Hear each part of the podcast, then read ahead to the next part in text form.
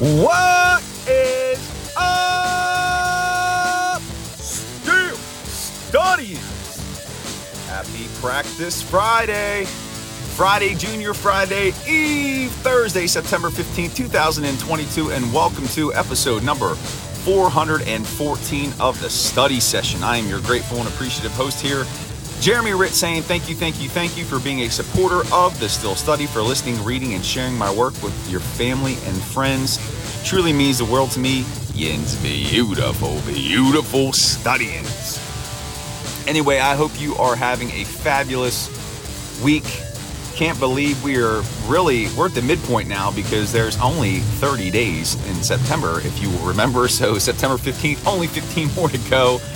Man, I feel like this year is flying. I want it to slow down. I want to enjoy these next several weeks of the NFL season, the start of fall. Really, this is one of my favorite times of year, and I love spending it with all of you here on the study sessions. Just a few household items here. Don't forget, there is a new episode of the Steel City Insider with Jim Wexell over on his site. The Steel City Insider is linked in the show notes. Check that out. Don't forget that the Steel Study's now on Apple Podcasts. Subscribe and get daily updates to yo feed. All right, so what is going on in the world of your Pittsburgh Steelers? Well, preparations continue for the New England Patriots.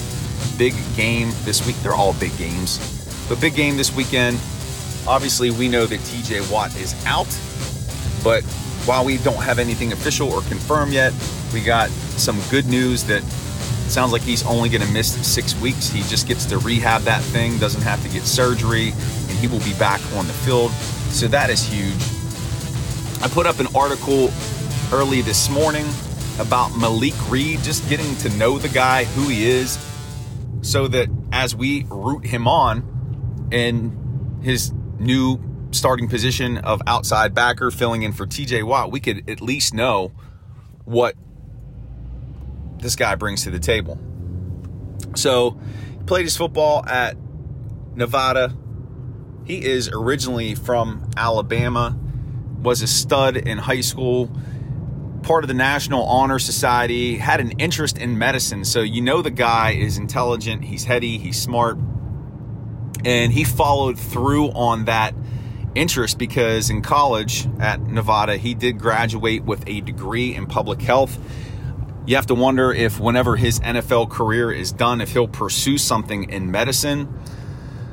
While he was in college too, he was an all on the all academic team, so he carried on that focus on academics. So you know this guy's bringing some intelligence and smarts to his game, which I'm sure the Steelers really like because the defensive coaches preach being assignment sound, knowing what's expected of players at their position, and really at outside linebacker, that is very important in terms of their keys, their reads, playing the run, when they're supposed to rush the passer, when they're supposed to drop in coverage. So, certainly, that is going to be of benefit to Malik Reed. Something else to point out about Reed as well is in college, he was awarded by the Nevada football team the, the Hustle Award, which shows that this guy is a high motor, relentless energy dude. He's going to give you everything that he has on every play. And if you look at his story, I mean, he was lightly recruited out of high school and he's from Alabama. He went to play at Nevada. So that shows you, you know, he didn't get any looks from those SEC teams. He had to travel for college. And then he wasn't drafted, was signed by the Broncos in 2019 as an undrafted rookie free agent. And, you know, a lot of undrafted guys don't do a lot, but this dude was productive with Denver. And I think that shows that he has that mentality that, yeah, you know what? I wasn't drafted. I didn't go to a big time college, but I'm going to play my heart out. I'm going to leave everything on the field and I'm going to be productive. And he has shown that. At Denver, he recorded 15 sacks over four seasons, and he was in the position before where he had to fill in for injured edge rushers in Denver. So he's been in this position before. Now, he didn't have to fill in for the likes of TJ Watt. I think Bradley Chubb is one of the edge rush, rushers there in Denver. But he understands what's going to be expected from him in this role. And again, 15 sacks over four seasons with a high of eight in 2020, over 140 tackles. I believe he had over four forced fumbles. This guy can be productive. So again, we're not we can't expect him to produce the way TJ Watt produced, but he is going to give this Steelers defense every ounce of energy, heart, intellect, everything. He's going to lay it all out there. He wants to show the Broncos that they made a mistake. He wants to show the Steelers that he wants to be here, that he could thrive in this defense. And I think he's going to be productive. And he's an easy guy to root for. He's a likable guy. If you've seen any of his interviews, he's got high quality character, he's endearing. So put all that together, I think it softens the blow of the Watt injury. And here's the other added benefit of this.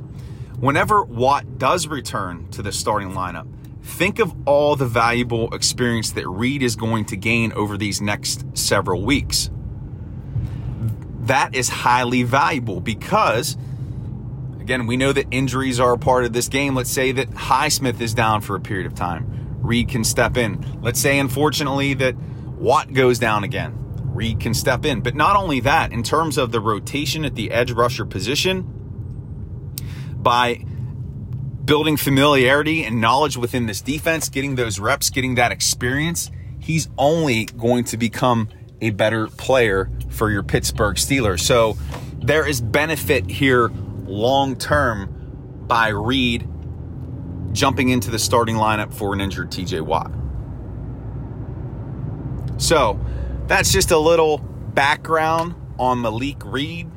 Again, a dude that how can you not cheer for him? Again, he is not TJ Watt. I know Douglas Prosterog said, he tweeted me, I got to tweet him back. He said that, you know, you can't replace TJ Watt. Absolutely not. And I'm not saying that Reed is going to do that, but he is literally replacing him. So I'm not saying he can replace that production, but he's the player who's re- replacing him in the interim. So I hope that he balls out and does a good job. A couple other news and notes. Najee Harris was limited in practice yesterday, as was Levi Wallace. Who knows if they'll play? Harris says that he's going to play. We'll see how that all transpires. Interesting to note, Mac Jones, the Patriots quarterback, was a full participant in practice on Wednesday, so it looks like he's going to be able to go on Sunday, barring some major setback. So the Steelers should anticipate him being the signal caller on Sunday, which I don't think necessarily is a bad thing because he is not the most mobile of QBs. He's pretty stationary. So that pass rush, especially because New England doesn't have the greatest of offensive line, they should be able to get home on Jones. So, and then just kind of wrapping things up here today on this Thursday study session, Minkah Fitzpatrick, there's no surprise here, was named the AFC Defensive Player of the Week for his performance against the Bengals. And dude was super deserving. He was just out of his mind with his play. I said this offseason that he could challenge for that Defensive Player of the Year award. He definitely took a tremendous first step in doing that. And I can't wait to see what he puts out there the next 16 games. Again, it's just all about staying healthy for this team and stacking wins. They got to continue that this Sunday against the Patriots. And hey, life is good. Anyway, studians, I hope you are having a phenomenal week. Maintain that positive energy that you've had all week the the focus on doing something good for yourself and someone else. Be optimistic and hopeful about your life. There are great things in store for you ahead of you. I know it. I could feel it. And let's cap that off with a win this Sunday against the Patriots. Anyway, we can connect one of three ways. You can comment on the articles at the bottom of the page. You can hit me up via email at the steelstudy at gmail.com. And you can also give me a follow on Twitter at steelstudy. Would love to connect with you, get your question, comment, feedback on the show. Eh, I was just about to say every Saturday I do the Steelers Saturday mailbag, but I've kind of backed off of that just to generate content that I feel is fitting. So I'm not even going to mention that. Don't forget about the podcast that I do with Jim Wux over on his site. It is linked in the show notes. That is the Steel City Insider podcast. Don't forget that the Steel Study is now on Apple Podcasts. You can subscribe and get daily updates to your feed. And don't forget about that donut button, the donate button. If you like what I do here and you want to buy me a beer, you can contribute. Click on that button. Anything to help with the cost of site upkeep, being that this is a completely free site, you know that I would appreciate Yin's beautiful studians for your contributions. And with that, on this Thursday, and don't forget, we got Thursday night football. How about that? Beautiful. Beautiful. Don't forget on this Thursday, which way am I going to go? Which one am I going to pick? I'm going to flip a coin in my head. Here we go. And remember, on this Thursday, September 15th, 2022, not everybody is a Pittsburgh Steelers fan, but you, my black and gold brethren, most certainly are. Peace, everyone. Make it a great day.